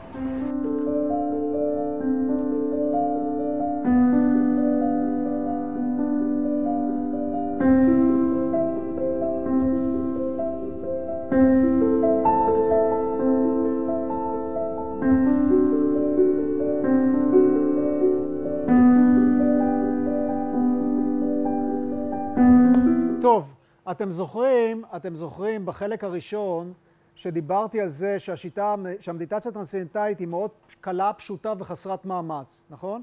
אבל לא ממש הסברתי מדוע. אמרתי את זה ככה בצורה אקסיומטית. אז בואו ננסה להבין קצת יותר מדוע זה כל כך טבעי וחסר מאמץ. השיטה, המדיטציה, סליחה, המדיטציה הטרנסצנדנטלית חסרת מאמץ, מכיוון ש... היא מבוססת על עצם הטבע של החיים. אז בואו אני אשאל אתכם, מה לדעתכם הדבר הבסיסי ביותר שכולם רוצים בחיים? שקט ושלווה. עוד? אושר. אושר זאת התשובה הנכונה. כי אושר כולל את הכל, גם את השקט ואת השלווה וגם את הבריאות וגם את האהבה וגם את הכל. עכשיו תחשבו על סיטואציה כזאת, שאתם יושבים בבית, אתם קוראים עיתון או ספר, החלון פתוח ושכן ממול פותח את הרדיו, ודרך החלון הפתוח אתם שומעים איזושהי מוזיקה שמוצאת חן בעיניכם. מה קורה? תשומת הלב שלכם, בלי להתאמץ בכלל, זזה מהעיתון, מהחדשות בעיתון, לאותה מוזיקה. מדוע? כי אותה מוזיקה יותר גורמת לכם לסיפוק, לאושר. זאת אומרת, לא צריך להתאמץ כדי שתשומת הלב תלך למשהו שגורם לה ליותר סיפוק ואושר. כעת, בתוך כל אחד מאיתנו יש המון המון אושר. ושוב, בכל התרבויות העתיקות דיברו על כך. בספרות הוודית העתיקה של הודו, שמשם המדיטציה הטרנסצנדנטלית באה, מדובר על כך שבתוך כל אחד מאיתנו יש מה שנקרא אננדה. אננדה פירוש המילה עושר עליון. יש המון המון עושר שם בפנים, אבל איפה העושר הזה נמצא? הוא לא נמצא בסערות, הוא לא נמצא בבלגן, הוא לא נמצא במתחים, הוא לא נמצא בכל הפעילות האינטנסיבית הזאת שאנחנו חווים, הוא נמצא בשקט הפנימי הזה. וכשבמדיטציה הטרנסצנדנטלית אנחנו נותנים לתשומת הלב שלנו את האפשרות לפנות פנימה, דרך טכניקה מסוימת שאני כבר עומד להסביר אותה, באופן טבעי תשומת הלב שלנו נמשכת כדי לחוש את העושר הזה שקיים בתוכנו. לא צריך להתאמץ כדי שזה יקרה, זה קורה באופן טבעי, כי באופן טבעי אנחנו נמשכים לקראת מה שגורם לנו ליותר עושר. עוד סיבה מדוע המדיטציה הטרנסצנדנטלית כל כך פשוטה וקלה, היא שאנחנו כולנו פעילים בחיים. כולנו עסוקים בפעילות. אם אנחנו פועלים, אנחנו גם יכולים להפחית את הפעילות הזאת. כמו שאם אנחנו יוצאים להליכה בבוקר ולידינו מישהו עושה ריצת בוקר, אז אותו בן אדם שרץ, אין לו שום בעיה להפחית את המהירות של הריצה וגם לשבת ולנוח. זאת אומרת, אם אני רץ, אני גם יכול לנוח. אנחנו כולנו רצים בחיים, או פעילים בחיים, לכן אין שום בעיה להפחית את הפעילות הזאת, שזה מה שאנחנו בעצם עושים במדיטציה טרנסצנדנטלית. עכשיו, כיצד אנחנו עושים את זה? מהי בעצם הטכניקה? אז כדי להבין את זה, בואו נשתמש באנלוגיה הזאת שאתם רואים כאן לפניכם. הקו התחתון מציין לנו קרקעית של ים. קרקעית של ים, מהקרקעית של הים מתחילה להתפתח בועת אוויר. ואתם רואים, הבועה הזאת בהתחלה היא מאוד מאוד קטנה, ולאט לאט היא גדלה והולכת, גדלה והולכת. כשהיא מגיעה על פני השטח, אנחנו קולטים את הבועה הזאת. אם יש שם שחיין ששוחה, אז הוא קולט את הבועה רק כשהיא כבר על פני השטח. הוא לא מודע לכל ההתפתחות שלה מהקרקעית. עכשיו, למה הדוגמה הזאת קשורה? המצב, הקרקעית של הים מציינת לנו את המצב הטרנסצדנטלי הזה שדיברנו עליו. את השקט הזה שקיים בתוכנו, את התודעה הטהורה הזאת שהיא מלאה באנרגיה, מלאה באינטליגנציה, מלאה באושר. זה המצב הפנימי הזה. מהמצב הזה מתחילות להתפתח מחשבות. כשמחשבה מתחילה להתפתח, אפשר לומר שזהו מקור המחשבה שנמצא בתוכנו. כשמחשבה מתחילה להתפתח מהמקור הזה, בהתחלה היא מאוד מאוד קלושה, היא מאוד מאוד אבסטרקטית. ולאט לאט היא נעשית יותר ויותר קונקרטית, יותר ויותר ברורה.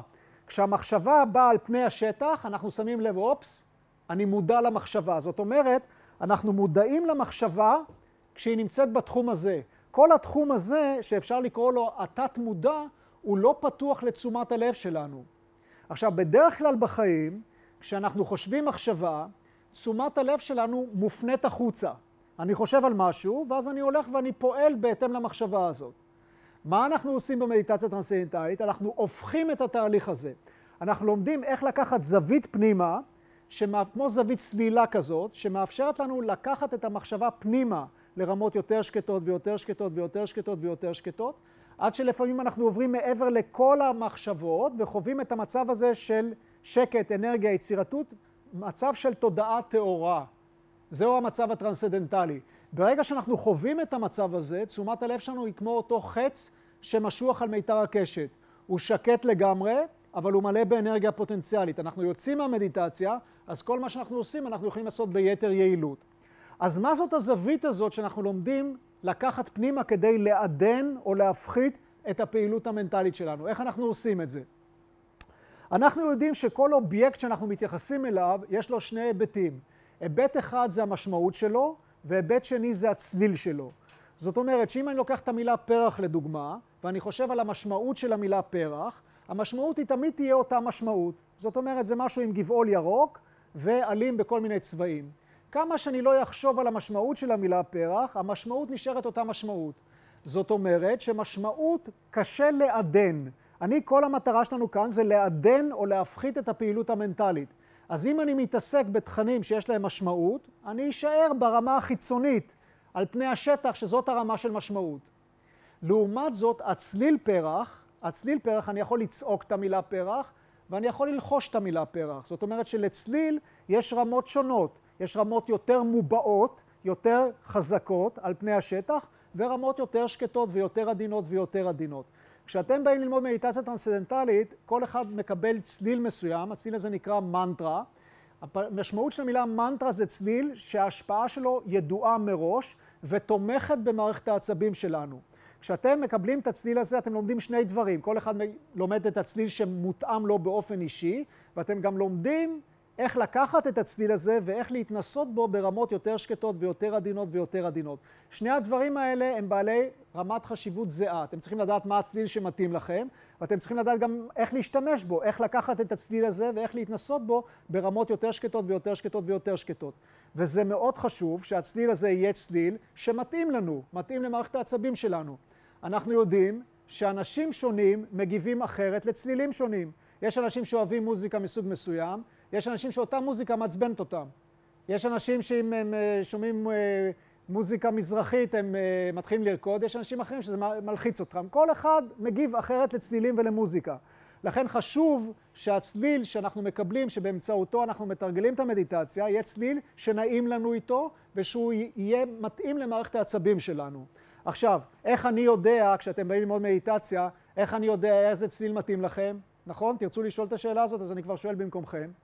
אז קודם כל, כדי להבין איך אני יודע איך לבחור לכם את הצליל הזה, קודם כל נבין מכאן זה בא בכלל. הידע הזה של המדיטציה הטרנסצנדנטלית הוא לא בא ממני, זאת אומרת, אני לא, לא ממציא כאן משהו כשאתם באים ללמוד, אלא זה ידע שהמקור שלו הוא בכתבים הוודים העתיקים של הודו. הפירוש המילה ודה זה ידע, אבל לא מדובר כאן על ידע אינטלקטואלי שאנחנו קוראים בספר או לומדים באוניברסיטה, אלא על ידע טהור שהגיע לרישים. פירוש המילה רישי זה רועה, רועה באלף, אנשים מוארים שחיו בהודו בתקופה הקדומה, שמהתודעה המוארת שלהם היה להם את הידע אילו צלילים, אילו תדירויות של צליל משפיעות לנו על מערכת העצבים בצורה כזו או בצורה אחרת, ואיך ניתן באמצעותם לתרגל מדיטציה טרנסצנדנטלית. הידע הזה היה בהודו במשך אלפי שנים, אבל כמו הרבה דברים טובים אחרים, הוא הלך לאיבוד. והמורה שהחיה את הידע הזה בדור שלנו, שמו היה סוואמי ברמננדה סרסווטי, אנחנו קוראים לו בקיצור גורו דב, הוא היה המורה של מערישי מאש יוגי. זאת התמונה שלו. מערישי מאש יוגי, שראיתם את התמונה שלו בהתחלה, היה התלמיד הקרוב שלו במשך 14 שנה, וכשגורו דב עזב את העולם הזה, זה היה ב-1956, אם אני לא טועה, מהרישי אחרי שנתיים בהודו, נסע לארצות הברית, הזמינו אותו בלוס אנג'לס, התחיל ללמד מדיטציה טרנסצנדנטלית. אבל הוא ראה שכל כך הרבה אנשים רצו ללמוד את הטכניקה הזאת, שאם הוא ימשיך ללמד אותה לבד, הוא לא יצליח ללמד אפילו חלק מזערי מכמות האנשים שרצו ללמוד את המדיטציה הטרנסצנדנטלית, ולכן מהר מאוד הוא התחיל לאמן מורים ללמד את הטכניקה הזאת. סיפרתי לכם כבר על קורס המורים שלי, כיום הקורס הזה הוא יותר קצר, הוא רק חצי שנה, אבל זה קורס מאוד אינטנסיבי, ואז מערישי מסמיך, הסמיך את המורים ללמד את השיטה הזאת, שבכל העולם מלמדים אותה באותה צורה. עכשיו, במה המדיטציה הטרנסצנדנטלית שונה משיטות אחרות של מדיטציה שקיימות? יש המון המון סוגים של מדיטציות. אני לא אתחיל לדבר על כולם, אבל בכללי ניתן לסווג אותם לכמה תחומים. סוג אחד של מדיטציה מדברת על האלמנט של ריכוז. אז זה יכול להיות ריכוז בנשימה, כמו למשל בוויפאסנה, זה יכול להיות ריכוז באיזושהי נקודה בגוף, איזה צ'קרה בגוף, זה יכול להיות ריכוז באיזה אובייקט חיצוני, שלהבת של נר, מנדלה, איזה צורה גיאומטרית, אבל האלמנט של ריכוז הוא דומיננטי. עכשיו, מה פתאום? מדוע המורים באו ואמרו צריך להתרכז? יש לו תמיד הסברים. זה בא דרך אגב בעיקר ממסורות בודהיסטיות, זן בודהיסטיות, אבל גם במסורות ההודיות יש את האלמנט הזה של ריכוז. מאיפה זה בא? אז זה בא מההנחה שהטבע של ההכרה שלנו הוא כל הזמן לזוז ולטייל ממקום למקום. ובגלל שההכרה מתאפיינת בחוסר שקט, אמרו אותם מורים, בואו נלך ונתמקד בנקודה מסוימת וזה ייצב את ההכרה שלנו. ממש לפני כמה ימים ראיתי וידאו כזה ביוטיוב, בפייסבוק של איזה נזיר בודהיסטי חביב, שהוא משווה את ההכרה שלנו לאיזשהו קוף, שכל הזמן קופץ ממקום למקום, ואז הטייטל של הנושא של הסרטון הזה, איך, איך לשלוט ב... בהכרה הקופית שלנו, של הקוף הזה שכל הזמן קופץ ממקום למקום. מערישי מאש יוגי שהביא את המדיטציה הטרנסצנדנטלית אומר לא, יש כאן טעות לדעתו בהנחה הזאת שההכרה כל הזמן קופצת ממקום למקום. מה הטעות? לדעתו, הוא אומר זו אותה טעות של בן אדם שמתבונן בדבורה ורואה שהדבורה עפה מפרח לפרח ומסיק מכך שמעצם טבעה הדבורה אוהבת לזוז ולנוע מפרח לפרח, שזה הטבע שלה. אולם למעשה, מה הסיבה לכך שהדבורה עפה מפרח לפרח? היא מחפשת משהו. מה היא מחפשת? היא מחפשת צוף. ברגע שהיא מוצאת פרח שיש בו צוף, יושבת עליו וחיפושיה תמו. כך מרישי אומר, זה נכון שההכרה שתשומת הלב שלנו כל הזמן זזה מנקודה לנקודה, אולם הסיבה לתזוזה הזאת היא שהיא מחפשת משהו שיגרום לה אושר. ברגע שהיא חווה את האושר הזה, היא מפסיקה לזוז ולנוע. כמו דבורה שמוצאת את הפרח עם הצוף, יושבת עליו ומפסיקה בתנועה שלה. כך בתוך כל אחד מאיתנו, נאמר במסורת הוודית, יש אין סוף של אננדה, של עושר עליון. ברגע שבמדיטציה הטרנסצנדנטלית אנחנו נותנים לתשומת הלב שלנו את האפשרות לפנות פנימה על ידי השימוש במנטרה, היא באופן טבעי נמשכת פנימה כדי לחוש את העושר הזה שקיים בתוכנו, ולכן במדיטציה הטרנסצנדנטלית אין אפילו אחוז אחד של ריכוז. טכניקות של ריכוז בדוגמה הזאת הם יהיו כמו להיצמד לנקודה אחת על פני השטח של הגלים. אם אני מתרכז במשהו, המוח שלי יותר פעיל בעבודה הזאת של ריכוז. כל הנושא של המדיטציה הטרנסצנדנטלית זה לעבור מעבר לפעילות, מעבר לפעילות חשיבתית. לכן טכניקות של ריכוז, ריכוז משאירות אותנו ברמה היותר חיצונית של הפעילות המנטלית. במדיטציה טרנסצנדנטלית, מעצם השם טרנסצנדנטלי, מדובר על ללכת למעבר. זה בעצם המצב, מי שקצת מכיר את המחשבה ההודית, זה המצב של יוגה, זה המצב של סמאדי. כשמדברים על יוגה, יוגה זה לא לעמוד על הראש ולעשות כלב מביט למעלה וכל הדברים האלו, זה חלק מסוים מתורת היוגה, אבל המהות של המילה יוגה זה אחדות. מה זאת האחדות הזאת? זה המצב הטרנסצנדנטלי, זה המצב של סמאדי. ולשם אנחנו לוקחים את תשומת הלב שלנו במדיטציה טרנסצנדנטלית, בלי בכלל שיהיה אפילו אחוז אחד של ריכוז. כי אם נתרכז, נישאר על פני השטח. אז זה סוג אחד של טכניקות. סוג שני של טכניקות מדבר על האלמנט של הדמיה, שזה יכול להיות טכניקות של דמיון מודרך. ואמרנו, עומד מנחה, שם איזה מוזיקה נעימה, פעמונים, גונגים, כל מיני דברים כאלה, ואומר לכולם, תעצמו עיניים, דמיינו שאתם על שפת הים, תשמעו את רעש הגלים, דמיינו שאתם פרפר שעף מפרח לפרח, דמיינו שאתם בשקט, דמיינו, דמיינו. אבל כשאני נשאר ברמה של הדמיה, של דמיון, אני עדיין מתעסק בתכנים שיש להם משמעות מסוימת. ומשמעות, כשאני מדבר על משמעות ברמה המנטלית, זה שוב, אני מדבר על הרמה היותר גסה של הפעילות המנטלית. אני נמצא על פני השטח, זה כמו לשחות בגלים מנקודה לנקודה, כי אני נשאר ברמה האופקית של הפעילות המנטלית. במדיטציה הטרנסצנדנטלית אנחנו לא מתעסקים במשמעות, אנחנו הולכים פנימה מעבר לכל הפעילות המנטלית. אז זה גם מאוד שונה מטכניקות של הדמיה. אין במדיטציה הטרנסצנדנטלית אפילו אחוז אחד של הדמיה, של דמיון מודרך. לא, כשאני יושב ואני עושה מדיטציה, אני לא אומר לעצמי, מוטי, עכשיו תנסה להרגיע את עצמך, נסה להיכנס לשקט. אין בכלל את האלמנט הזה, אוקיי? יש טכניקות אחרות שידועות כיום בארץ, זה המיינדפולנס, שיש כל מיני טכניקות של מיינדפולנס, בין השאר הם עושים סריקה גופנית כזאת, עוברים על כל מיני איברים בגוף, עושים סריקה אנרגטית כדי לראות מה קורה שם בלי להזדהות עם דברים שרואים, זה גם כן דבר שהוא שונה לגמרי ממדיטציה טרנסצנדנטלית. עכשיו, בגלל שאנחנו חיים בתקופה מדעית וכל דבר ניתן לבדוק כיום כמעט במעבדה, אז היו חוקרים שאמרו, אוקיי, בואו נבדוק. בואו נראה מה קורה במוח כשבן אדם מתרגל מדיטציה טרנסצנדנטלית, מה קורה שהוא מתרגל ויפאסנה, או מיינדפולנס, או זן, או כל מיני דברים אחרים. אז בואו נראה את המחקרים האלה. אז בבקשה, זה מה שאנחנו רואים בגלי המוח. אתם רואים למעלה תבניות של גלי מוח, סוג המדיטציה. אז מצאו שאנשים מתרגלים טכניקות שקשורות לריכוז. זה יכול להיות ויפאסנה, זה יכול להיות זן, זה יכול להיות שיקונג, זה יכול להיות הרבה דברים אחרים, לא כתבנו כאן את כל השמות. מצאו, זה מחקר שנערך על ידי טראביס ושיר, פורסם ב-2010. מצאו שהגלי מוח הדומיננטיים בטכניקות כאלה הם גלי גמא בין 20 ל-50 מגה הרץ. ואלה שתרגלו טכניקות של מיינדפולנס, כאן זה נקרא Open Monitoring, מעקב פתוח, הם הגלים החשמליים הדומיננטיים היו גלי תטא. מי שתרגל מדיטציה טרנסצנדנטלית, הגלי החשמליים הדומיננטיים זה גלי אלפא 1. עכשיו, מה ההבדל בין הגלים האלו? גלי גמא וגלי תטא הם גלים שמצביעים על פוקוס, על ריכוז.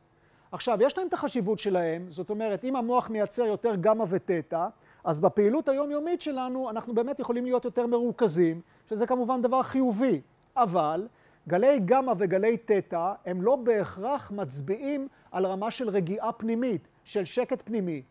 הם לא מצביעים על המצב הזה שגלי אלפא 1 מביעים, שזה המצב של restful alertness או ערנות נינוחה, שזה המצב שמצד אחד אתה במנוחה מאוד מאוד עמוקה, אבל שהיא ערנית לגמרי, שהיא מלאה באינטליגנציה.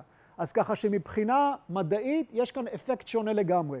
עכשיו, המשיכו את הבדיקות האלה, רצו לראות גם איך טכניקות שונות של מדיטציה משפיעות על כל מיני מדדים אחרים. בואו נראה עוד קצת מחקרים. זה מחקר שהראה איך שיטות שונות של מדיטציה משפיעות על ההרגשה הסובייקטיבית שלנו של Self-Actualization, מימוש עצמי. אז אתם רואים ריכוז או התבוננות מצד ימין, טכניקות אחרות, ומדיטציה טרנסצנדנטלית, זה מחקר שפורסם ב-1991. זה תוצאות של 42 מחקרים עצמאיים שונים, אתם רואים את ההבדלים בין השיטות.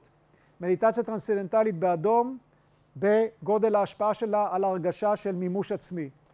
שיפור פסיכולוגי, כאן לקחו את טכניקות של מיינדפולנס, שיטות אחרות, מדיטציה טרנסצנדנטלית, זה מחקר שנערך ב-2012, ונמצא שמדיטציה טרנסצנדנטלית משפרת את אה, הרמות החרדה, זאת אומרת מגבירה, מורידה חרדה, רגשות שליליים, תפיסה חושית, והגשמה עצמית יותר גבוהה משיטות מיינדפולנס ושיטות אחרות של מדיטציה.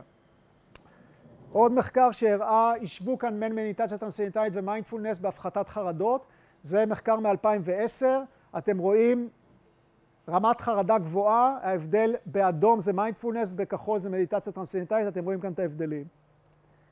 שיפור פסיכולוגי, זה בעצם כבר צ'ארט שהראיתי קודם. בקיצור, מדובר כאן בשיטה שונה לגמרי. ועל הריכוז? על הריכוז, אותו דבר, מצאו, זה יוצר גמא ותטא, ריכוז זה קשה, אני לא יודע אם מישהו כאן ניסה טכניקות של ריכוז, מי שניסה יודע שזה מאוד קשה.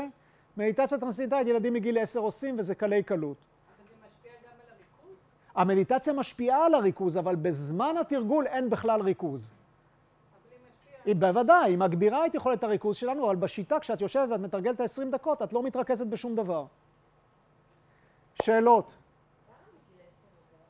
יש טכניקה, יש טכניקה לילד, לילדים יותר צעירים, מגיל, מגיל 6 עד 10, אבל לזה הם לא צריכים לשמוע את כל ההרצאות האלו, והם עושים את זה תוך כדי משחק, פעמיים ביום, כשהם בפחות זמן, זה שיטה אחרת. מגיל 10 הם כבר עושים את הטכניקה של המבוגרים. מאיפה שמבוגרים לומדים את זה? לא. הסברתי כן, אתה לומד את זה בקורס מורים, בשביל זה אתה הולך והייתי שם שמונה חודשים, ושם אתה לומד.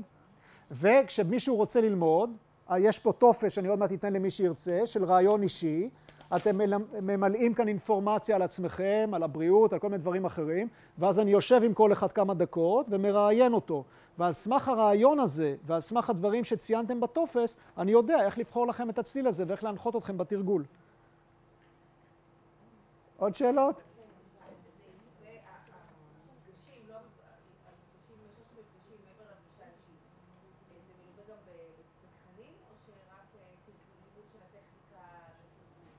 לא, בכל אחד, בכל אחד מהפגישות האלה, בכל אחד מהפגישות האלה גם כולם מתרגלים ביחד מדיטציה ומקבלים אינפורמציה נוספת, ידע נוסף, וגם בהתאם להתנסות של כל אחד בבית, המורה נותן יותר אינפורמציה. אז יש, לה, יש בפגישות האלה גם אלמנט אישי בתוך העניין.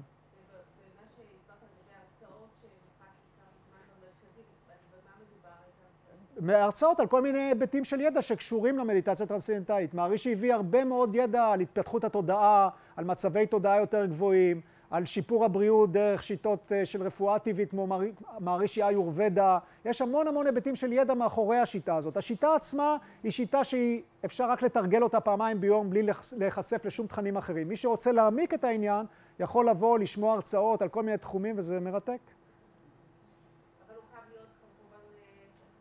כן, כן, ברור, ברור.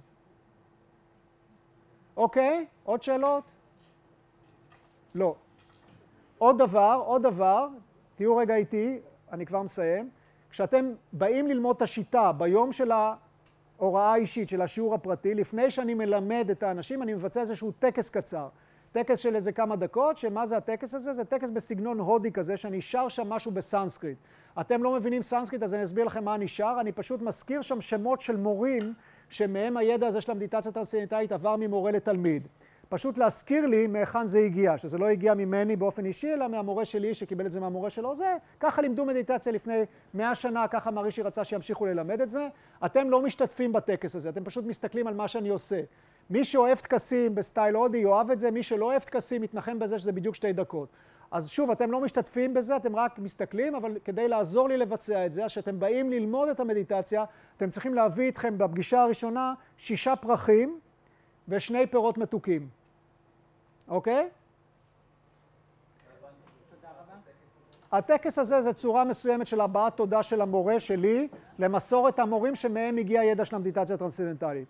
זה כמו שרופא, כשהוא מוסמך לרופא, לפני שמסמיכים אותו, יש איזה שבועת היפוקרטס. זה טקס כזה, זה משהו שמיועד לי. אז לפני שאני מלמד, אני מבצע את זה. טוב, אז עכשיו מה שאנחנו עושים זה דבר כזה. רק שנייה, מי שרוצה להתחיל את הקורס באחד התאריכים שאני נתתי, יש פה את הטופס הזה, יכול למלא אותו, אני אתן לכם עטים. כל אלה שרוצים עוד לחשוב על זה או משהו כזה, ניפרד מהם עכשיו. שמחתי לדבר עם כולכם ושיהיה לכם שנה טובה.